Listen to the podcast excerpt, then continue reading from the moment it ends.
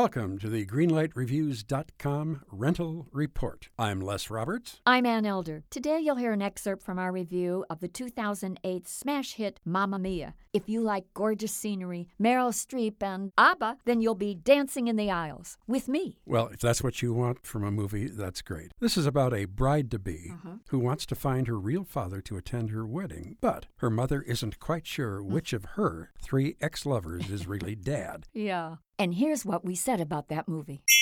You know what I liked about this movie? Yeah. This had a feeling of being totally unrehearsed. It seemed as though they kind of created it on the spot, as opposed to so many other musicals that Hollywood produces that are very choreographed. This one had a kind of nice chaos about it. That was important, I think, to the concept of this movie. And I've got to tell you that Meryl Streep, before she became, I think, one of the greatest actresses ever in the movies, she was studying opera. And she sings pretty good in this picture. She does. She pretty much nails the part. Absolutely. Look, it's not the greatest musical, but you can't get away with not moving your head and tapping your foot. I had a good time, whether I liked it or not. I had a good time, and so I am telling you that I am giving it a very strong, sunny yellow light. For me, I'm giving Mamma Mia a very, very strong yellow light because I think it's worth the price of admission. I think you'll have a very, very good time. So, two yellow lights for Mamma Mia.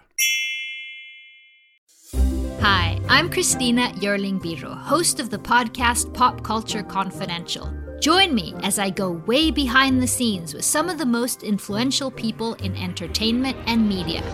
Hear actors such as Succession's Brian Cox talk about his favorite characters to play. There always has to be a mystery. The audience have to be in a situation where they want to know what's going on. Meet studio execs like Pixar chief Pete Docter and learn his secret on how he makes us cry. Emotion is our first language. And so many others who are defining popular culture, from Obama speechwriter David Litt to Top Chef host Padma Lakshmi. We don't often think about food politically, or we don't want to, but it really is.